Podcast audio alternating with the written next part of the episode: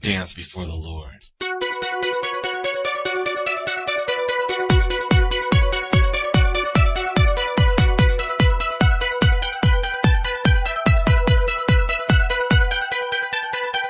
Shalom, shalom. My name is Ariel ben Lyman Hanavi. I'm delighted to hear that you are drawn to the Jewish root that supports the grafted in branches. You know, Torah is central to properly understand and perform the will of Hashem, that is, God. It is crucial for us to understand theologically that the primary purpose in Hashem's giving of the Torah as a way of making someone forensically righteous only achieves its goal when the person, by faith, accepts that Yeshua, Jesus, is the promised Messiah spoken about therein.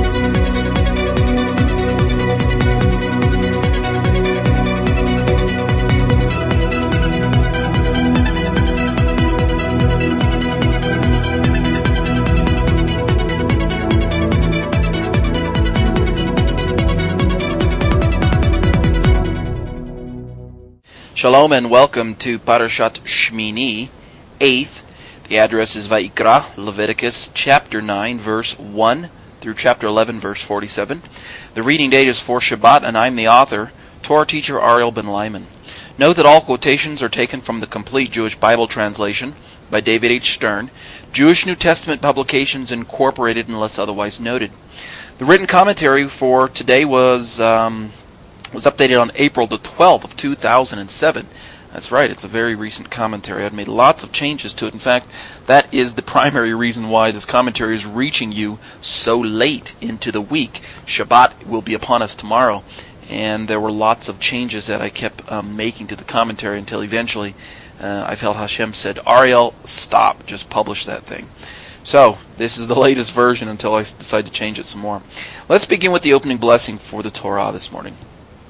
ברוך אתה אדוני אלוהינו מלך העולם, אשר בחר בנו מכל העמים ונתן לנו את תורתו. ברוך אתה אדוני נותן התורה. Amen. Blessed are you, O Lord our God, King of the universe. You've selected us from among all the peoples and have given us your Torah. Blessed are you, Lord, giver of the Torah. Amen. Welcome to Parashat Shmini. Now, while our portion this week deals with the actual beginning of the priestly service in chapter 9, and the first tragic misuse of the priestly position, that is to say, the death of Aharon's sons, Nadav and, Nadav and Avihu, or Nadab and Abihu, um, in chapter 10. The portion's most prominent feature is the laws of what we call kashrut, that is, laws governing um, foods that are to be eaten, um, foods that are prohibited, or things that are defined as food, things that are not defined as food um, and uh, the all the um, items related to those foodstuffs, etc. Uh, these are all outlined in chapter 11, and this becomes the most prominent feature of the Torah portion. Um, accordingly, it is there that I want to focus our study today. Now, it is my design, or my intent, or my wish, that Hashem's holy word would penetrate deep into the very fiber, pun intended, of your being as you seek to discover the truth afresh. Uh, the written commentary is 20 pages long. I'm envisioning at least three sections of 30 minutes each, so about an hour and a half worth of audio listening, probably part A, part B, and part C as normal. Okay, this first section is in, is entitled Introduction. Um, an oft misunderstood subject today is the dietary laws of the Torah. And right away, I have to say that the reason it's oft misunderstood is because of the differences of interpretation that exist between the Judaic communities, that would include the Messianic ones, as well uh, when compared to the um, standard Christian communities, read here as non Judaic. In other words, it's synagogue versus church all over again. The synagogue says the dietary laws are in force today the church says the dietary laws have been lifted. The, ch- the synagogue says that the dietary laws are um, applicable to Jews and Jews only. The um, dietary or the church says that the dietary laws not only are are not applicable to the Gentiles, but they never were. So around and round we go with this discussion on whether or not um, what is defined as food in the Torah it carries over into what is defined as food in the apostolic scriptures.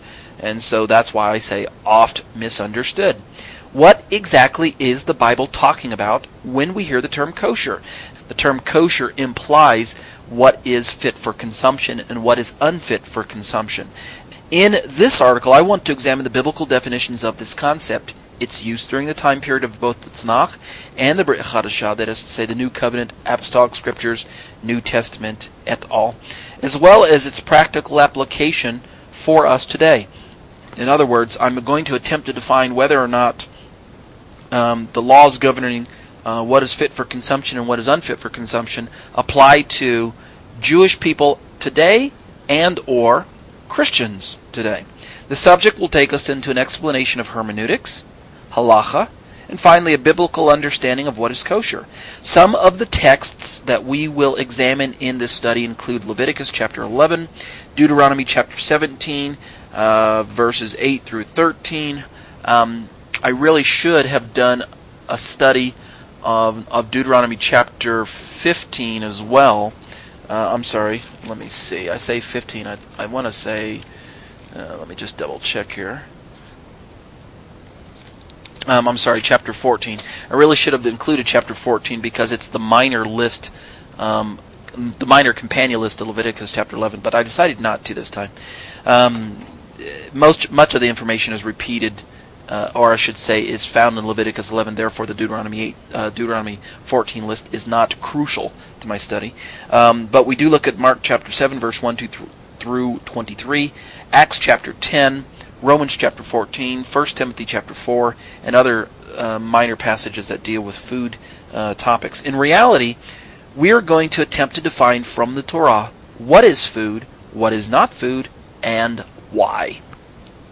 Before we can embark on a biblical understanding of this subject of food, we need to establish some basic hermeneutic principles. Now, hermeneutics, you may ask, uh, is the science of interpretation, especially the branch of theology that deals with the principles of scriptural interpretation. Properly understood, hermeneutic principles govern proper, uh, proper biblical interpretation. These principles, these built-in principles, I might add, because they're not necessarily listed um, in a linear fashion in the Torah. Rather, they are um, they are gleaned from a, a a careful reading of the text as well as really a glossary reading of the text. In, in other words, everyone should be able to uh, glean um, biblical hermeneutics from reading the Bible. Why many of us don't, I'm not sure. But these principles establish the guidelines that employ that are employed by laymen as well as scholars. Everyone has a right to discover the biblical rules governing hermeneutics. Why is it so important to establish these principles, you may ask? Well, if we did not practice these established guidelines, then the text itself would be left to the subjectivity of each individual interpreter, and serious scriptural injury would be the result. That's right. We, don't often think about the Bible as being being um, able to be injured, but that's exactly what happens when we misuse what the text tells us. To be sure, not everyone has the proper intentions. Uh, that God intended them to have when they read the text. There are many a bad person out there reading the Bible, wishing to distort the text, and and this at the same time um, do damage to the interpretation of the text as well as damage to any subsequent um, implementation of the text. In other words, some people are out to hurt people, and it's a shame that they use the Bible in their effort to promote their evil agendas.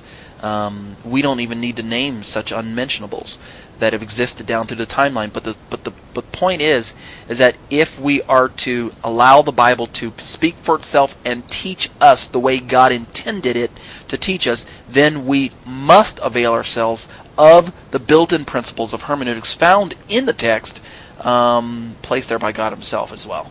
As well, um, we must um, allow ourselves to be teachable when it comes to this particular topic.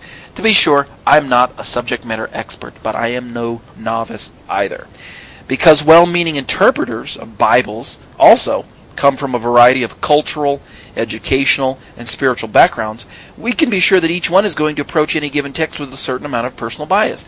That's right. That's why we have a plethora of biblical translations. No one translation is better per se than any other translation. The goal of the translator is to simply convey the message of the original text into a receptor language. The original language gets translated into a receptor language, and in that um, in that effort, the best translation naturally becomes the translation that you can read. So there's really no one best translation. Rather, there are a variety of translations because we come from a variety of nationalities and languages. So we need a variety of, of translations so that we can um, engage the text. So the translator inserts his own personal bias into his translation, and that's not necessarily a bad thing. What we need to do is understand that even though the translator inserts his bias, we must also um, seek to understand the, the, the historical, social, religious, uh, linguistic context of any given passage so that we can understand where the translator may have hit the mark in his translation and where a translator perhaps may have missed the mark in his translation. So, that's our job. Such established principles are therefore needed and should be followed. One of the most important of these principles involves the preservation of biblical continuity. That's one of the principles of hermeneutics built into the text. Biblical continuity. Give you give you a very easy to understand example. If God were to say in one passage that I am God and I do not change, and then in another passage say, "Well, I'm God and I've decided to change my mind regarding who I um, will have, uh, who I will love and who I won't, or uh, how I will deal with mankind." If God's character were to be so random as to suggest um, his um, uh, how what am I describing? As to as to su- suggest mood swings or um, uh, uh, injustice, God forbid, or um, something to that effect, then what we would have is incontinuity as regards to God's description of Himself in the text.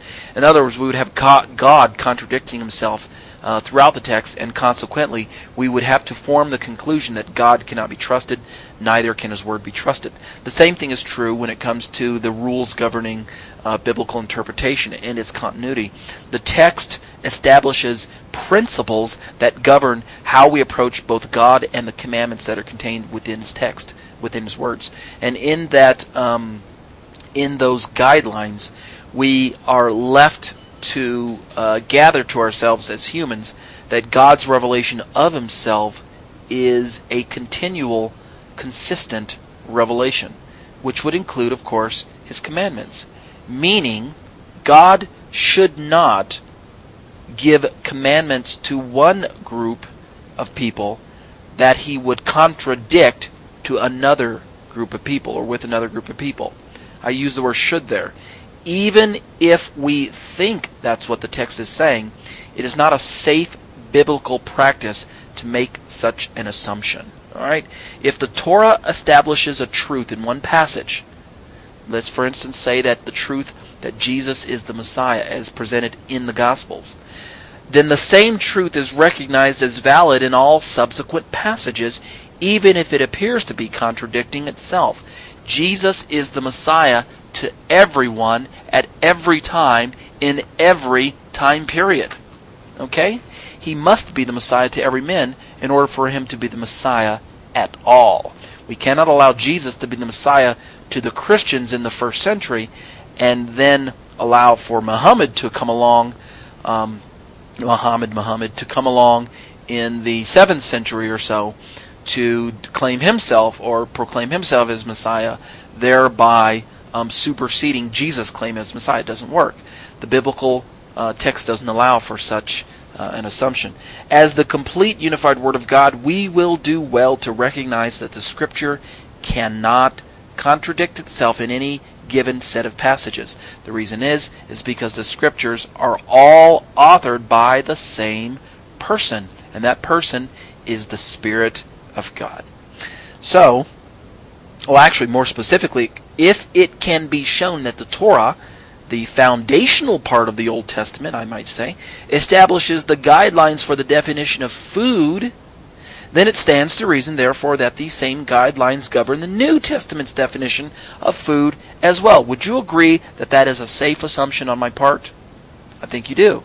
And with that assumption, I think we can embark on a better study of the um, New Testament passages that deal with the term food. So, let's get going.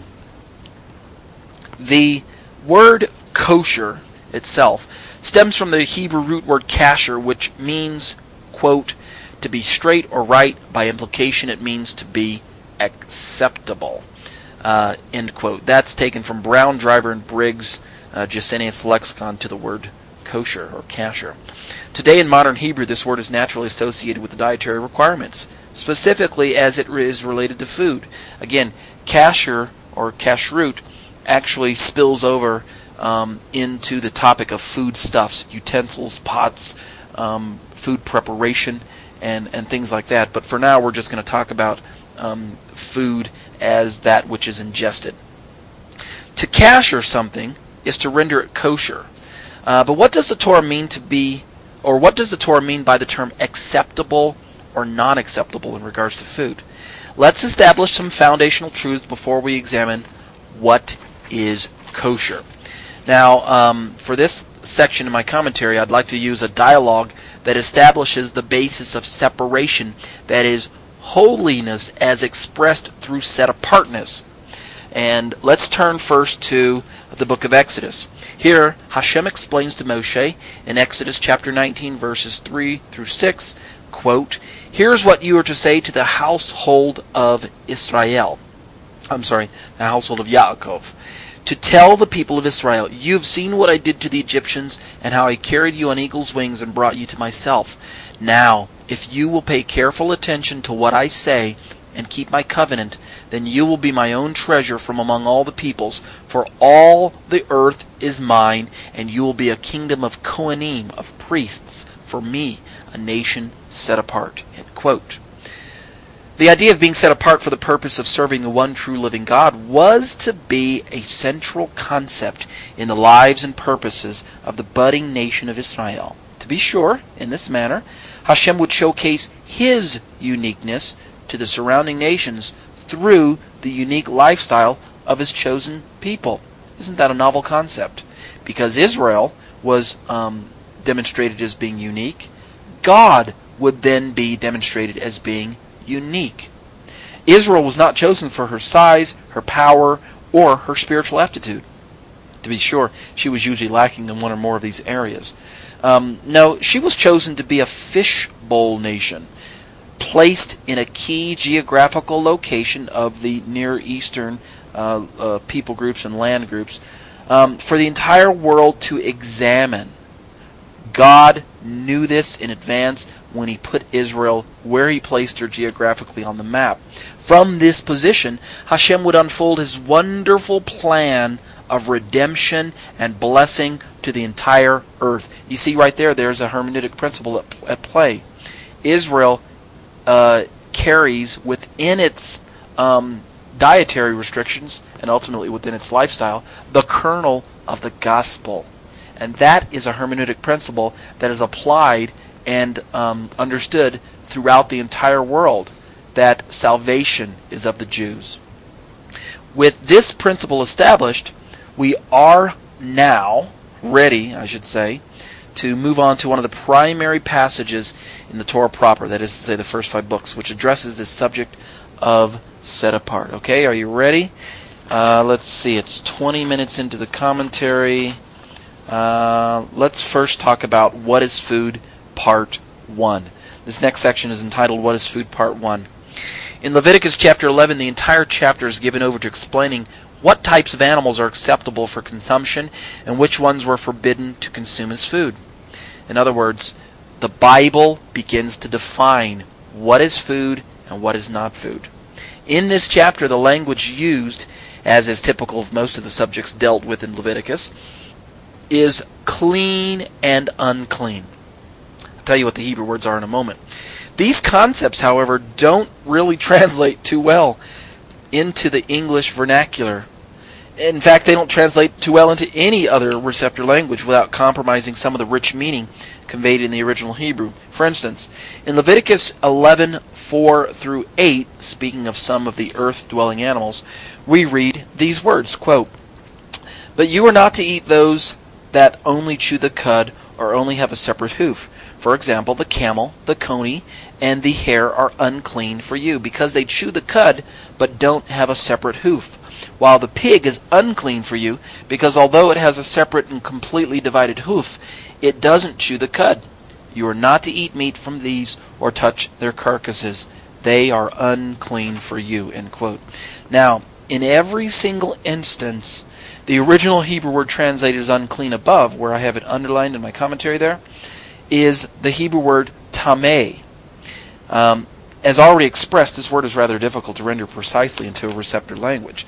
It really is, an, is a concept that the word is trying to express, and in that concept, um, many multiple words could be utilized to try and convey the concept. And so, by singling out the word tameh and, and interpreting as the word unclean, we're not really capturing the full concept that the Hebrew is trying to convey. I'm not even sure that I could properly even um, convey it to you here in this podcast, but let's give it a stab, okay?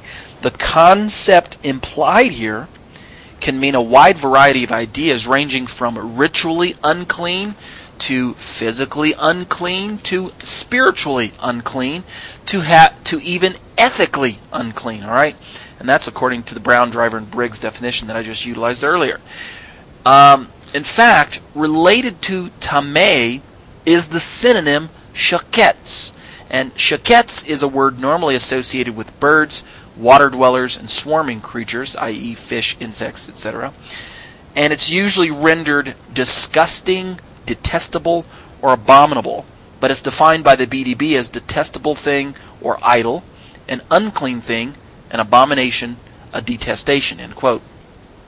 Um, again, which meaning is in view here? Ritual, unclean, detestable? Uh, physically unclean, detestable? Which one? And keeping to the rules of biblical interpretation, let's make a safe assumption that the physical is likely and firstly in question here. Um, since the text explains that merely coming in contact with the carcass renders a person tameh. To be sure, among the rabbinical attempts at interpreting Scripture, we have four basic um, ways at interpreting Scripture. We have the Peshat, which is the plain and the literal. We have the Remez, which is the hint. We have the Drash, or Midrash, which is the search. And then we have the Sod, which is the hidden, or the esoteric. Among these four types of biblical approach, physical uncleanness would fall into the category of the Peshat. Okay? I would have to agree then that intrinsic and ritual uncleanness is additionally and clearly being taught in Leviticus also, along with the physical. What's more, to describe an object and label it in terms of tameh shaketz is to compare such an object to the holy sanctum or to the community at large. What I mean is, the object is unclean unto or in relation to the holy sanctum and or unclean or in relation to your fellow Israelite. Does that make sense to you now so far? Okay? On what um, biblically to do if a person contracts uh, uncleanness, you need to see the section at the end of my commentary entitled Penalties Rem- Remedies. Um, but at this point in our study, let us go back and establish the context of the entire passage. The immediate context of the passages that we're reading about in Leviticus 11 suggests that these instructions were given to Moshe and his priestly brother Aharon to be expressly conveyed to the people of Israel as they interacted with the holy God at the designated meeting places that Hashem commanded, viz., the tabernacle and later the temple. That's the context of the instructions. This is our immediate context and therefore serves to establish the basis of our definition of applicability. You see where I'm going with this? Many people say, well, here's what the text says, now here's what it means to me. Failing to first establish what the text says to the recipients of the text back then. That's improper use of hermeneutic principles if we don't establish the historical context first before we try to make any applicability for today. Surely these laws and rulings are meant for the people to whom they are addressed as they would find themselves wishing to approach Hashem. The question, however, is are they meant for the rest of the nations as well back then? And would these same gracious instructions find validity and application for the surrounding godless people groups that Israel would find herself dwelling among also? In other words, let me ask the question different this way. Could a non Israelite back then approach Hashem without fear of contaminating his holy sanctum? It's a good question, don't you think? Or, um, well, we are really trying to answer the question uh, does one law apply for both the native born Israelite as well as the stranger who associates himself with Israel? We'll answer these questions shortly, but first let's return to our text in Leviticus.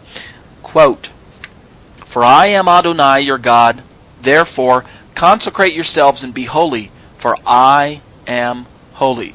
And do not defile yourselves with any kind of swarming creature that moves along the ground. For I am Adonai who brought you up out of the land of Egypt to be your God. Therefore you are to be holy, because I am holy. The um, verse is lifted from uh, chapter 11, verses 44 through 45. Now, oops, sorry about that. Dropped my paper here. Okay.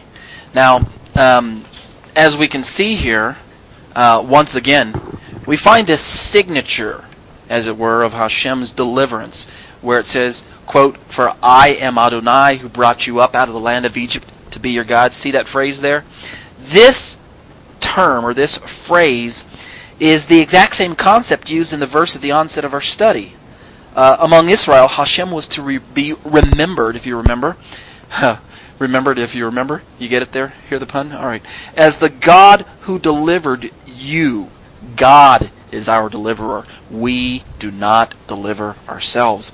And as such, your lifestyle, Israel, was to reflect his absolute uniqueness among the other gods worshipped in the world then and now. You see how that's working so far? God is not only the God of Israel, but ultimately God is the God of all the nations. This covenant language that I'm describing here is reserved for those in covenant agreement with Hashem. This answers one of the questions posed above as to whether or not a non Israelite could approach God without fear of contaminating his holy sanctum. The answer should be obvious by now. Why would a non Israelite wish to approach a God with whom he was not in covenant to begin with? I don't see Hashem relating to people during this period outside of covenant, do you? In other words, um, if God were to allow non Israelites to come into the community of Israel and join Israel and, and, and come into covenant with Israel's God, well, then God would necessarily um, prescribe the same laws to those individuals joining Israel. That's the whole point. God is not saying to just any old people group, hey, keep your worship of other gods, but at the same time, if you want to approach me, here's what you have to do. No, God first establishes relationship through covenant, and in that establishment, God rules out the allowance of other so called gods once the person um, enters into genuine relationship with himself. So, again, I don't see Hashem relating to anyone during this period outside of covenant. I should say, I don't see him relating to anyone today outside of covenant either. Reaching out to non covenant members? You bet. Allowing just any old desert wanderer to approach the holy sanctum, unconcerned with what was written in the Torah? I don't think so. How is this concept of ritual exclusivity understood with regards to the way that it is recognized covenant people were to eat? Well, again, let's let the Torah speak for itself.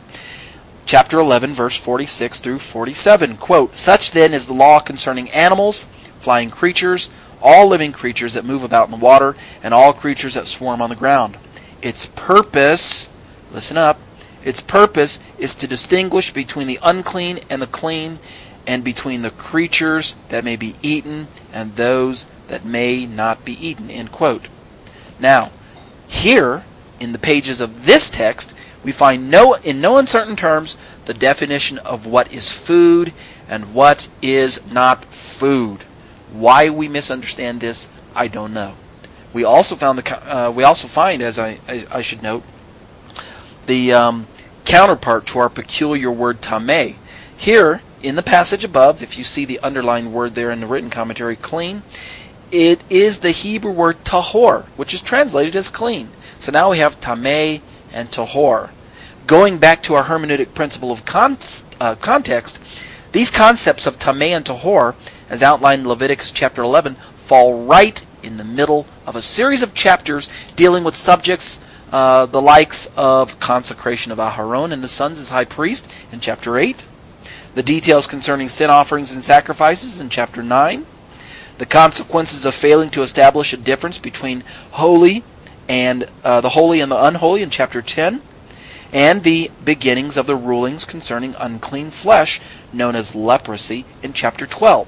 That's where we are in chapter 11 here going all the way back to chapter 8 and going forward to chapter 12. That's where we're at, okay? That's the larger context of what these terms, tameh and tahor, are trying to convey.